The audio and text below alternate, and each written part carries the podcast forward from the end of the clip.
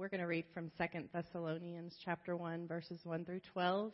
It's page 575 in the Bibles in front of you. If you're here and you don't have a Bible and you would like to take one with you, um, they're available there in the chair. You're welcome to take that as a gift.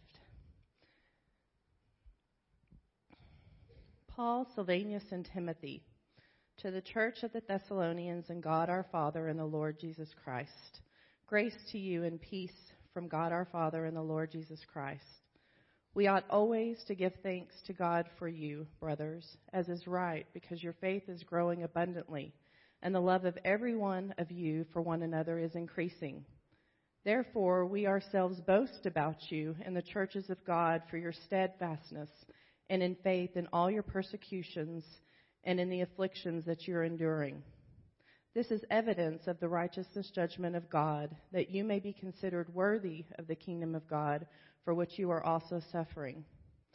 Since indeed God considers it just to repay with affliction those who afflict you, and to grant relief to you who are afflicted as well as to us, when the Lord Jesus is revealed from heaven with his mighty angels in flaming fire, inflicting vengeance on those who do not know God and on those who do not obey the gospel of our Lord Jesus.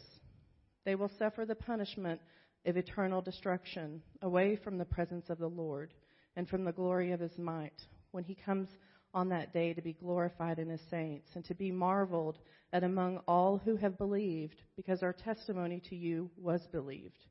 To this end, we always pray for you that our God may make you worthy of his calling and may fulfill every resolve for good in every work of faith by his power so that the name of our Lord Jesus may be glorified in you and you in him, according to the grace of our God and the Lord Jesus Christ. This is God's word. Thank you, Kami. Let's pray.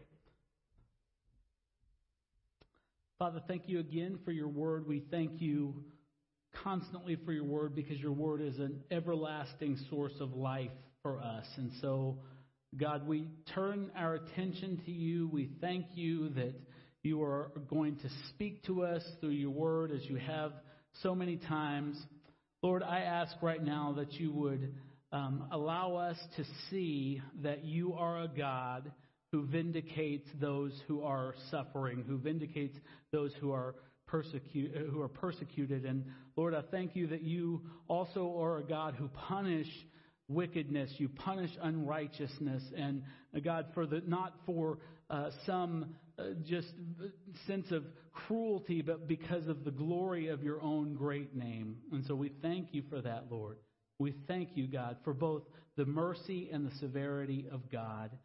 We thank you for that, Lord. God, I, I pray that you would just be with me as I preach this word, enable me, make me to do what I otherwise would not be able to do, and that is to bring honor to you through the preaching of your word. I ask all this in Jesus' name. Amen. All right, well, congratulations. We have made it to Second Thessalonians.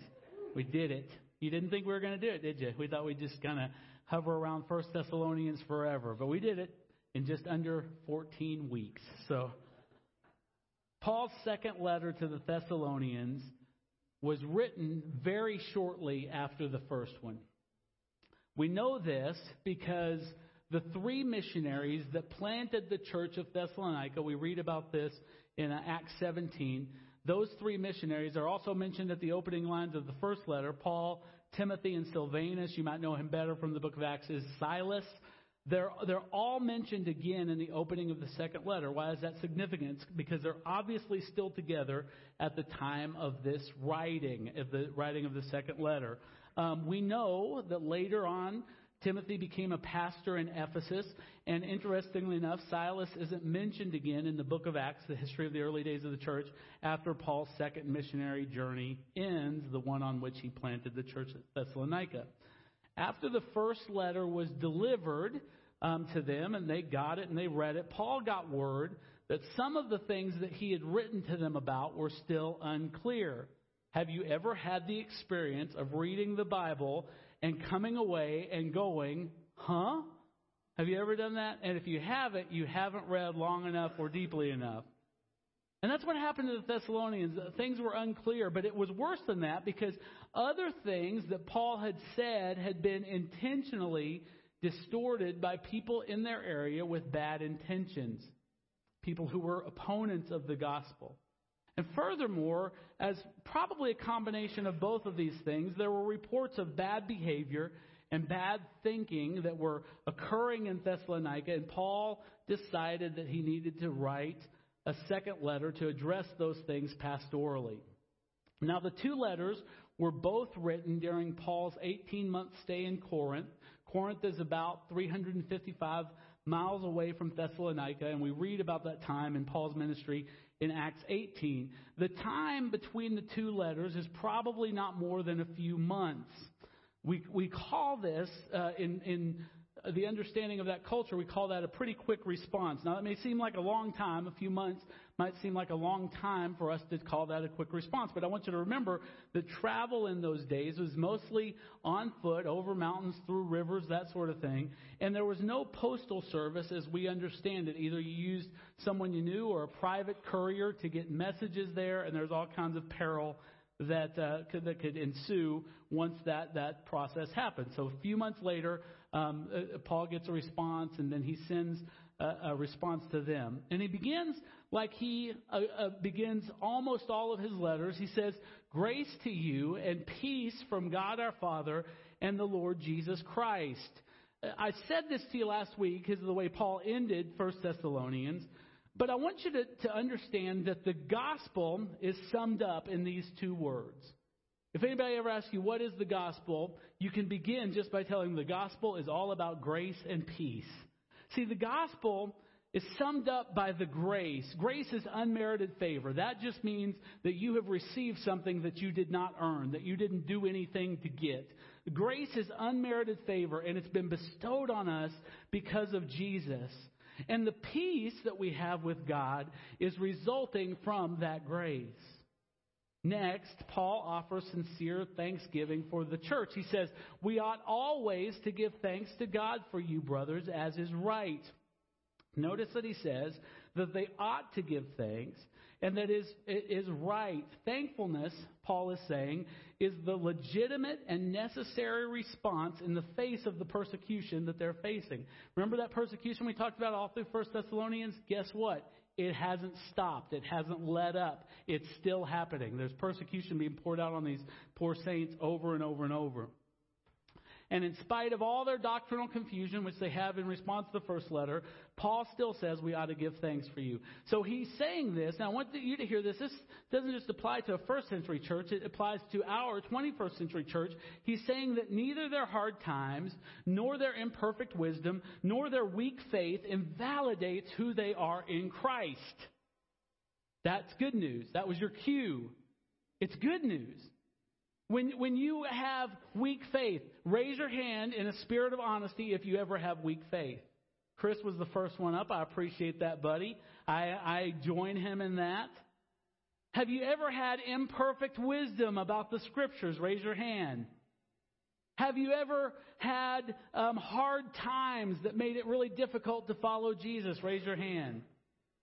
So, in all these things, Paul is telling them it does not invalidate who they are in Christ, and more importantly, it doesn't invalidate the good things that the Holy Spirit is doing in their midst.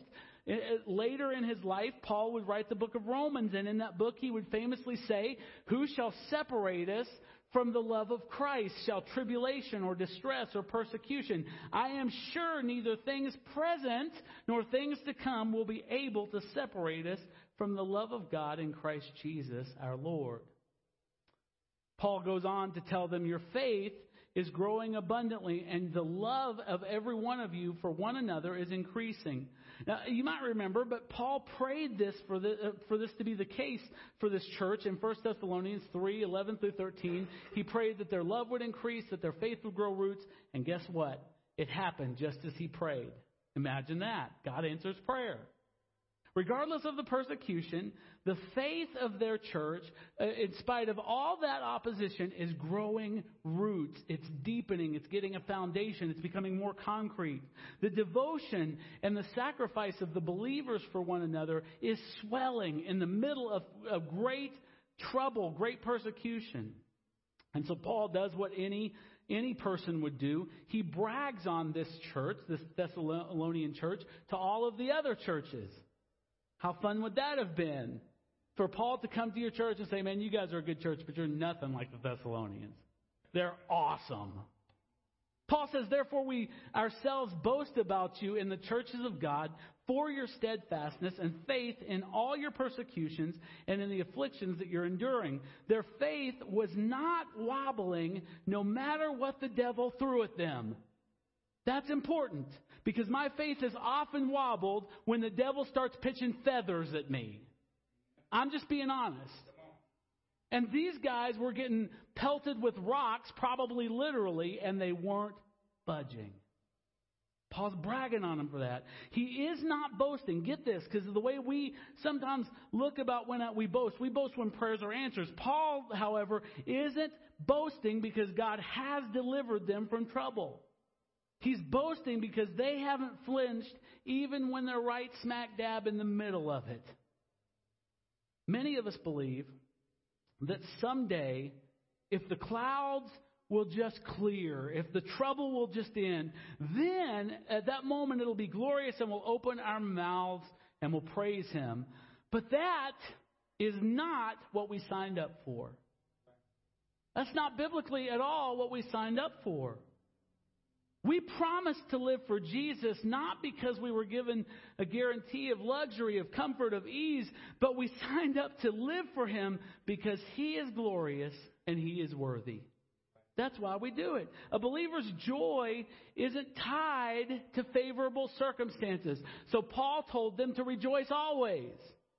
Good times, bad times, rejoice always. He had told them that they had a God who was very present in their time of need. So he told them, Pray without ceasing. Call on that God.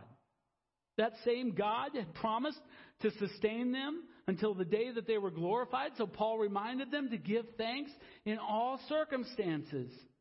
He said that all this rejoicing, all this praying, all this giving thanks was the fulfillment of God's perfect will for them. Paul explains the wisdom of God in the middle of all their suffering. This is important because sometimes when we're suffering hard times, what's our first response? Hello, God. Are you still there? Did, I, did, did the call get dropped here? Are you still around? I, I, Ginger and I pray like that all the time. I know none of y'all do, but pray for us, would you? Because we sometimes feel abandoned. I know y'all never do.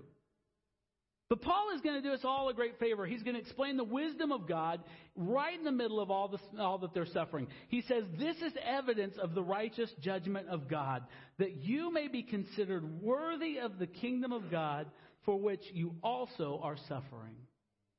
Standing firm, this is what he means by that. Standing firm shows God's judgment is righteous. Let me explain. To better explain that reality, Paul is going to point them again, as he did all through First Thessalonians, to the coming of the Lord and what it promises both for them and for their wicked persecutors on that day. But what he's saying here about being proven worthy of the kingdom of God is that their perseverance demonstrates that God is on their side. How so? Because God is not letting their faith and their hope evaporate, and He's sustaining them and promises to uh, sustain them even until the final bell. Enduring patiently doesn't make them worthy. That is not what Paul's saying. Only Jesus, only His, His grace makes us worthy. But, but enduring patiently shows that they're the ones who are worthy of entrance into the kingdom because of their faithfulness. Even if it looks like the bad guys are succeeding for a time. You will, if you live long enough, experience a time when no matter how deep your faith in Christ, it will appear that the bad guys are winning. Brace yourself. It's going to happen. But over and over, let me remind you, in, in Revelation chapter 2 and Revelation chapter 3, you should read that later this afternoon.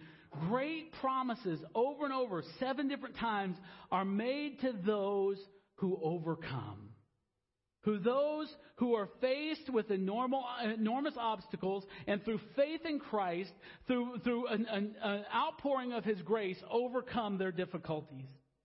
These promises are made to people who don't give up. The Thessalonians are proving themselves worthy of entrance into the kingdom by their endurance.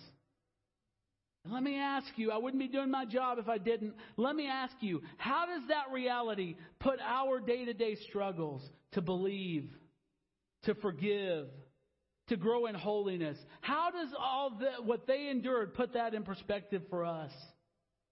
How easy is, that, is it for us to either be tempted to throw into the towel or just flat out throw in the towel? Instead of taking the opportunity in those moments to be clothed in the strength of Christ to press on. Both the Thessalonians and, and you and I, all of us, let me remind you, have been given the same resource.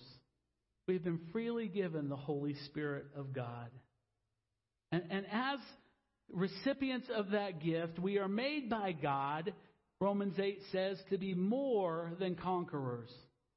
And this, in spite of all of our trials and afflictions. And when we rely on God's strength, that's exactly who we'll be more than conquerors.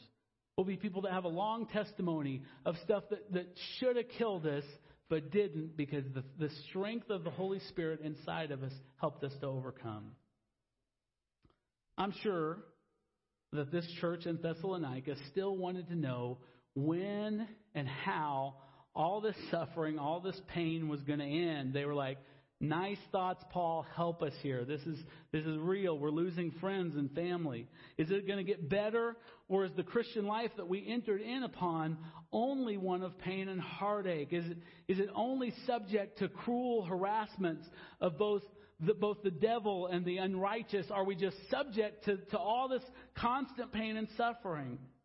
Paul had already told them in the first book, you'll remember chapter 5, the fate of their tormentors. That's what he said. Talking about the day of the Lord, and he said, The day of the Lord will come like a thief in the night. While people are saying there is peace and security, then sudden destruction will come upon them as labor pains come upon a pregnant woman, and they will not escape. But now, he's going to elaborate on the coming judgment of, of, of God's opponents, and he's going to do that by basing all of his statements in the justice of God. He says, Indeed, God considers it just, fair, right, honorable to repay with affliction those who afflict you. A.W. Tozer said of God's justice in his classic, The Knowledge of the Holy. He said, Everything in the universe is good to the degree that it conforms to the nature of God, and evil as it fails to do so. God is his own self existent principle of moral equity. And when he sentences evil men or rewards the righteous, he simply acts like himself from within, uninfluenced by anything that is not himself. What is he saying? He's saying that when God takes vengeance, it's always just, it's always the right thing. When you and I take vengeance, as we're often tempted, it's usually or always from a sinful desire to vindicate ourselves. How dare you? I will make you pay. But vengeance for God is always about restoring holy justice. It's never unholy because God is perfectly holy. It's never unrighteous because God is perfectly righteous. Therefore, Romans 12 tells us, Beloved, never avenge yourselves. That's great advice, great counsel. But leave it rather to the wrath of God, for it is written, Vengeance is mine, I will repay, says the Lord. What I want you to hear this morning is that God judges all sin. Hold on, Marc. I thought you were a grace church. I thought you were uh, talked about how much forgiveness and love there is in Jesus. This that offends me that you say God judges all sin. You may even stand up and protest and say, "I have been forgiven. My sin hasn't been judged." Oh, come on. Come on. Have you been here so long? Have you called yourself a Christian so long and still don't understand the first thing about the cross? to say that your sin hasn't been judged, you know nothing about the cross. Wrath did not come pouring out of heaven on Jesus Christ that day for his own sin. It was your sins. It was my sin. Wrath definitely has been poured out on your sin.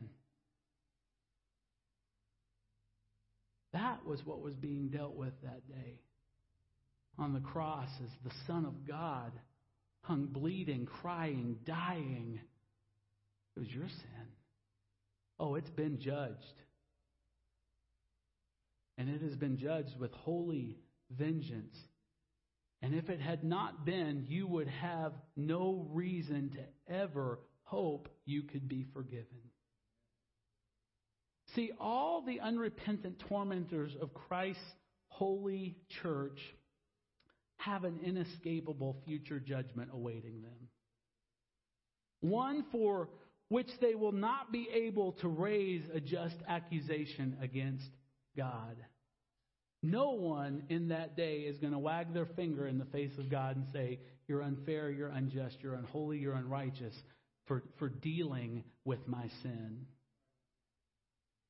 Their, their punishment will be fully deserved, it'll be undeniably just. But what will it look like? I promise you this morning that God will surely balance the books forever on the day that He says He will grant relief to you and to all of us who are afflicted as well. God's going to balance the books. Nothing's going to be left undone, undealt with, ignored, forgotten. All believers all across time who have stayed faithful when poorly treated, when viciously persecuted, or mercilessly afflicted, will be gloriously vindicated as, God proves before the entire watching world who belonged to Him and who did not. But we wait. We wait because we're in the middle of the story, not the end. We wait. We remain steadfast. And we hope in the middle of knowing that those who die in their sin will be fearfully judged, we hope, we hope that they escape that judgment.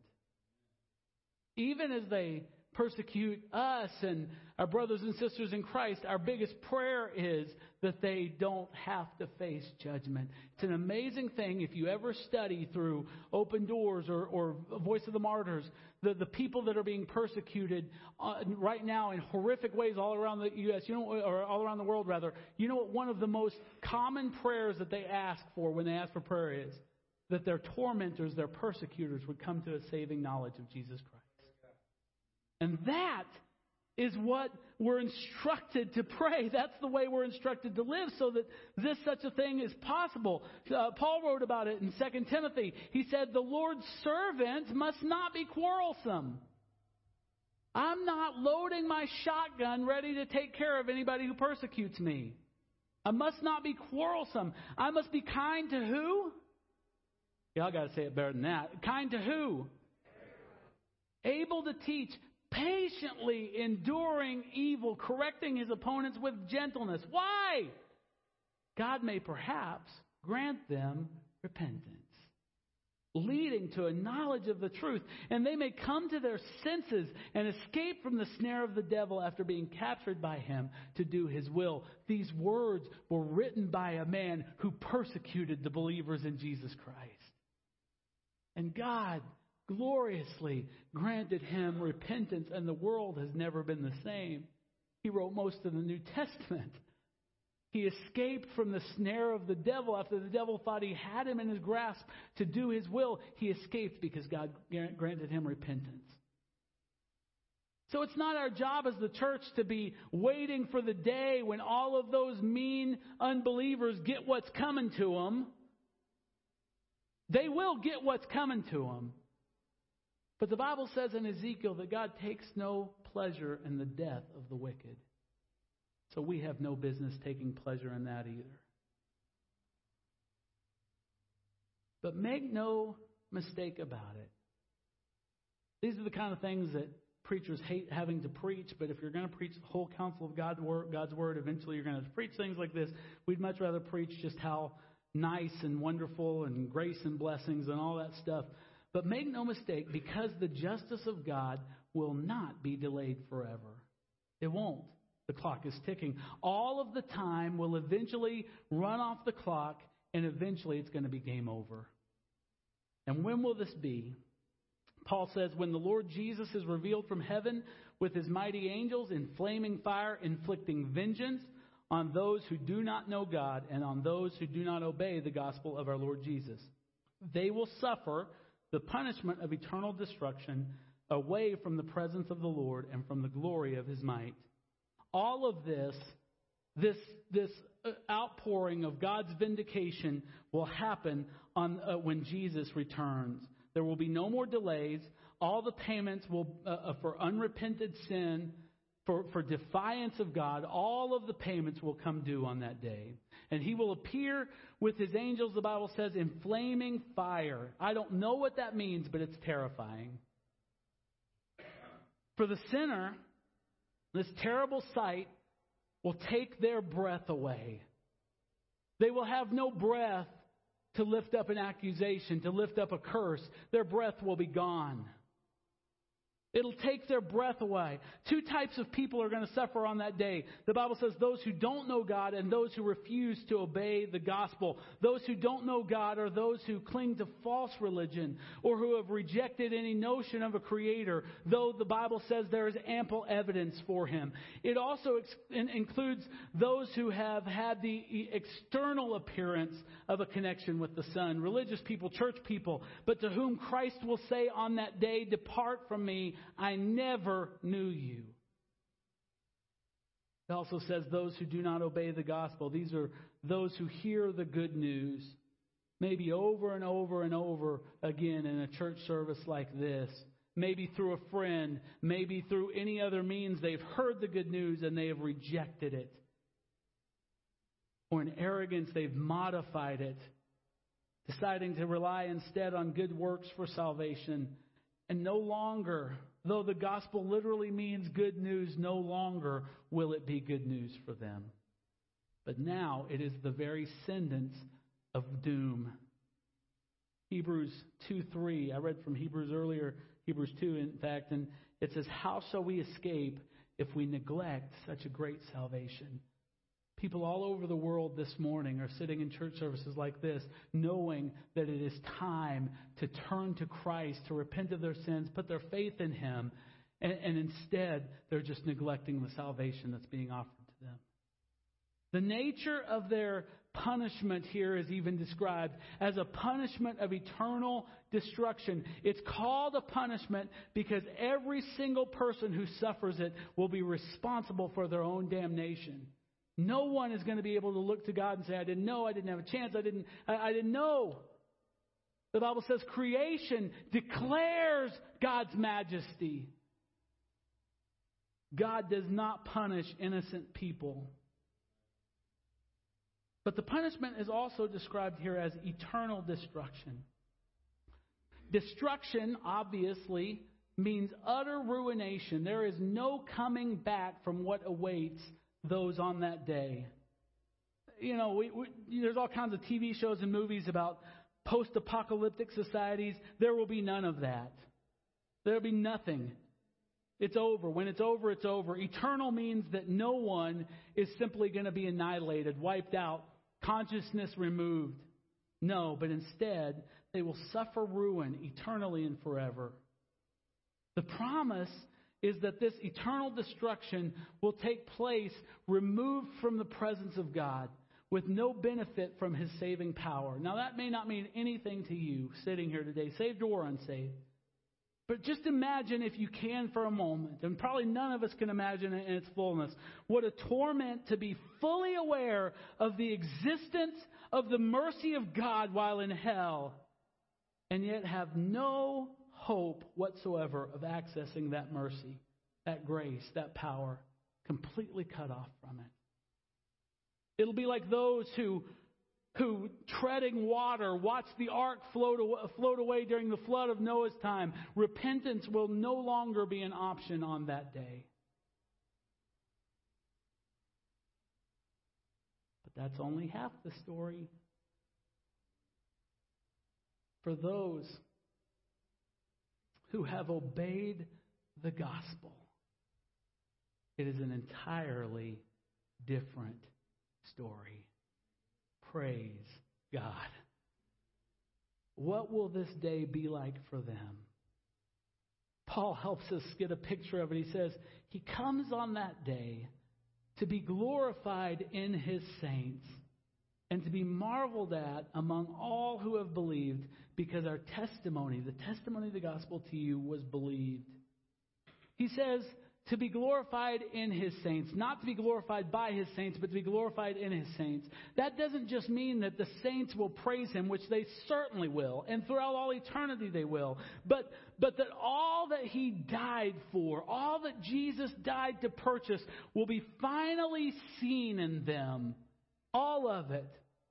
Jesus today is not as glorified in me as he will be on that day. I want to live a life that glorifies Jesus, but guess what? Don't tell anybody. The doors are shut. We might need to erase this from the recording, but I still sin sometimes.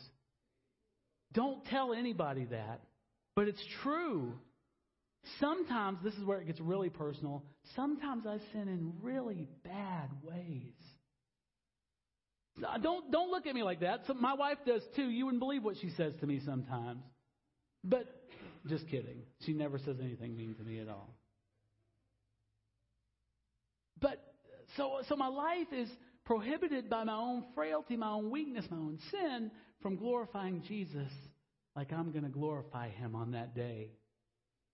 All that he died for to, to, to revolutionize, to transform, to recreate Marc Sharp will be finally seen on that day. And I'm going to stand before him entirely, 100% free from sin. I will be absolutely delivered from the possibility of any further pollution. And I'm going to be standing there in a glorified, resurrected body, and I will be a trophy of His grace forever. Nothing's going to change that. Nothing's going to pollute it or corrupt it. All of us together as the saints are going to marvel at him and we are going to find him. You think you've seen all kinds of movies and paintings of Jesus? You don't know nothing. None of us know anything. All of us are going to marvel at him and we're going to find him more beautiful, more loving than we ever dared to imagine. He is going to blow our minds. We're going to examine nail prints in his hands and in his feet, and we are going to literally reel what we sometimes, because of our sinfulness, yawn through when we hear it in church. We are going to finally reel from the realization of what he's done for us on the cross. There won't be any obstacles to overcome to understand it. We're going to see it, we're going to know it, and we are going to fall on our faces in worship because of what he's done. And let me tell you something when you do see him, I don't know if any, any of you grew up with a Catholic background, but I'm going to help you out here. You will not see some pale, emaciated figure from a crucifix when you see him. Right. Jesus will be full, fully, fully unrestrained in his glory, just like John saw him in the book of Revelation. If you've never read that, let me help you out. Paul, uh, John says that in the midst of the, of the lampstands, he saw one like a son of man. Now listen how Jesus looked there. Never seen a painting like this. He was clothed with a long robe with a golden sash around his chest. The hairs of his head were white, like white, like wool, like snow. That's not talking about some old decrepit man. That is absolute purity white like snow. His eyes were like a flame of fire. You know what that means? No one's going to have a stare down with Jesus. He'll burn right through you in his holiness and his glory. His eyes were like a flame of fire. His feet were like burnished bronze refined in a furnace. That may mean nothing to you. In Jewish culture of the first century, the feet were considered absolutely filthy parts of your body. To, to, to present your feet to somebody or for someone to touch your feet was so offensive. And John is saying that even his feet are like polished, beautiful metal. He's so beautiful that even his feet are beautiful refined in a furnace. And listen to this. There won't be any more softly and tenderly. Jesus is calling because it says here his voice was like the roar of many waters. His voice will silence Niagara Falls, Victoria Falls. All those things will be nothing compared to the voice of God Almighty. And in his right hand he held seven stars, and from his mouth came a sharp two edged sword. And in his face was like the sun shining in full strength. Ever tried to stare into the sun? I don't recommend it, by the way. I don't want you, you know, come showing up Tuesday morning blind and saying, saying, uh, Pastor told me to." And it says that Jesus' face is to like stare at the noonday sun in all of its glory. Can you imagine? And the answer is no. None of us can imagine. Paul says that they will see him for one and one reason only. Not because of their good works, not because they gave some amount of money to religious organization, not because grandma was a pillar of the community Paul says that they will see him because our testimony to you was believed. Be encouraged, my brothers. Be encouraged, my sisters. Your trust in the gospel, no matter how you feel, on November 10th, 2019, your trust in the gospel has not been for nothing. No matter what your temporal circumstances right in this hour appear to be, God is going to balance the books. The righteous in Christ, because we're only righteous in Christ, will be rewarded. The wicked aren't getting away with anything. Hitler thought he could put a bullet in his brain and get away with it.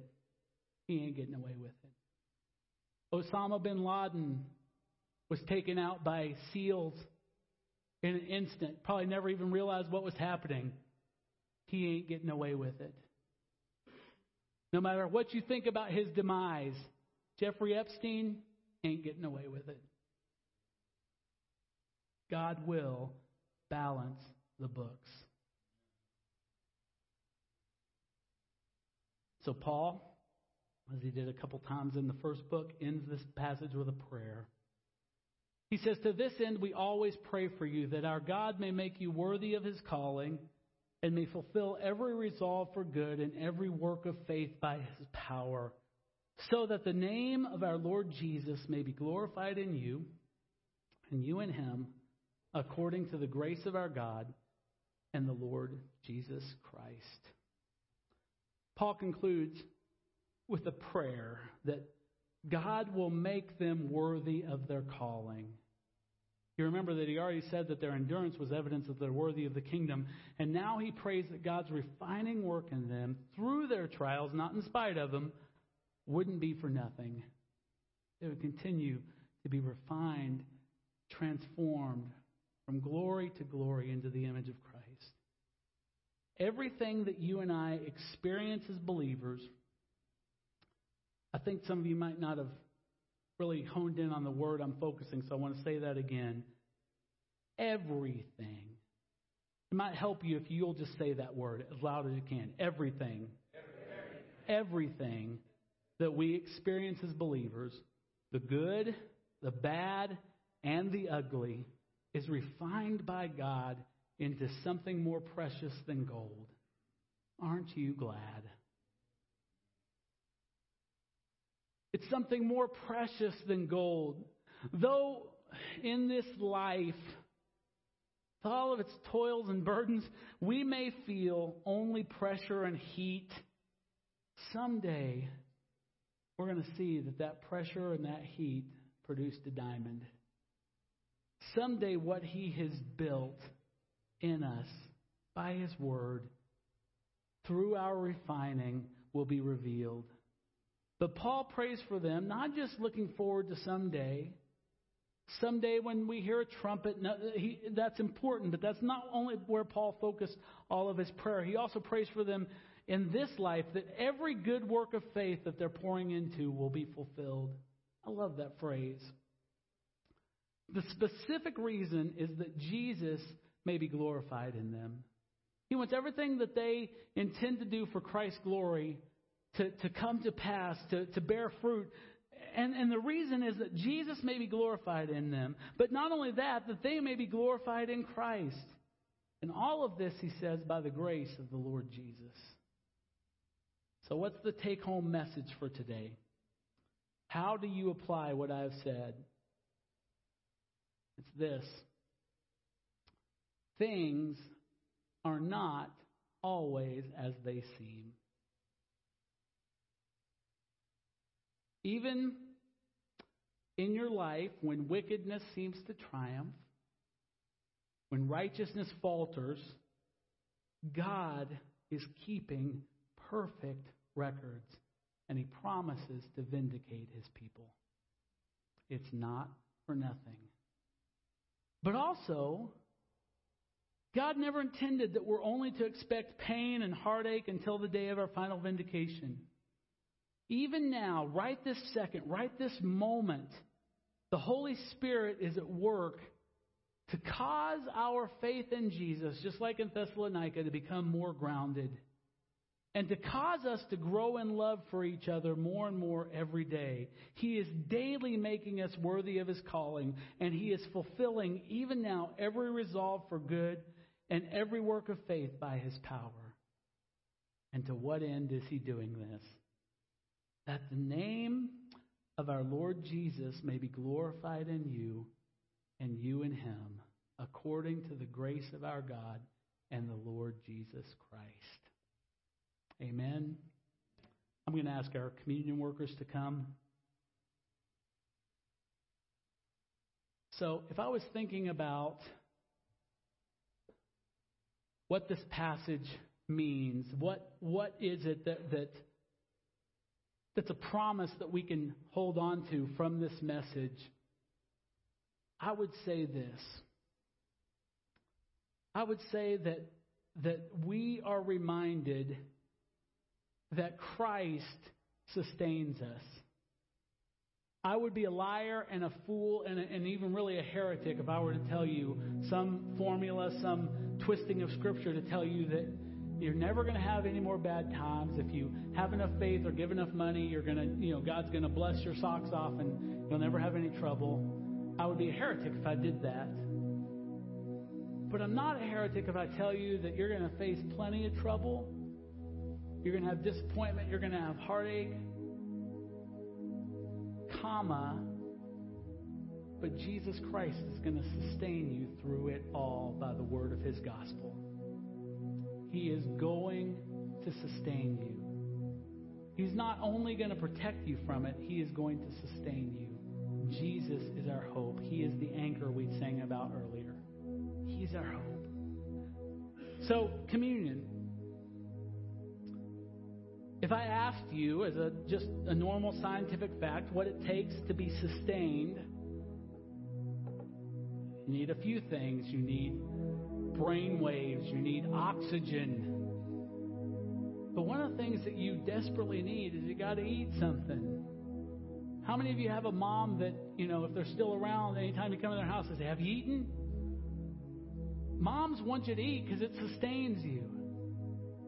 And Jesus has laid out a feast for us and told us to come often to feast on Him. This is not bread. He said, This is his body. This isn't a cup of juice or wine. This, this is his blood. He's saying, he's saying, do this in remembrance of me. Be sustained by returning to the same, same things. You know why you're going to avoid all those bad things I talked about this morning? Because the testimony of the gospel was believed by you. So, what is this all about? It's about choosing to be sustained by remembering the gospel, by remembering how you got here in the first place, by trusting that He was wounded for your transgressions, He was bruised for your iniquities. The chastisement that brought you peace was placed upon Him.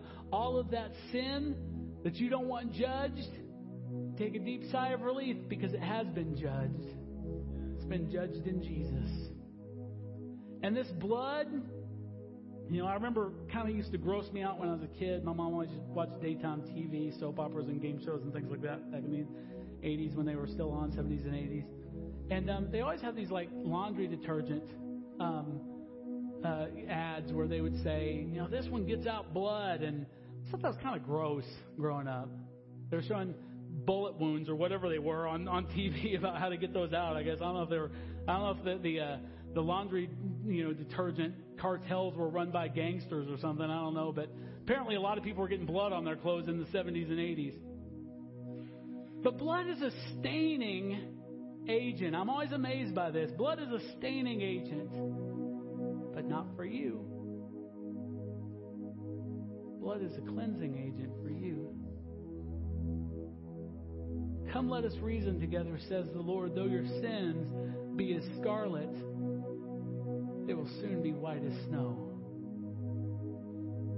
You have been cleansed by the blood of Jesus, healed by the brokenness of his body. And if you'll just remember that, if you'll cling to that, and this is a great way to do it, he'll sustain you.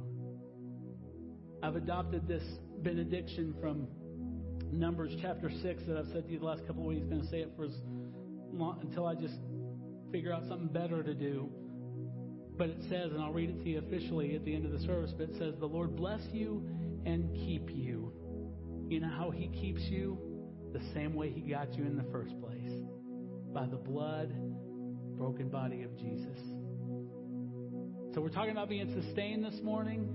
Come and feast and be sustained in the remembrance of the grace of the Lord Jesus. Would you stand with me and we'll pray?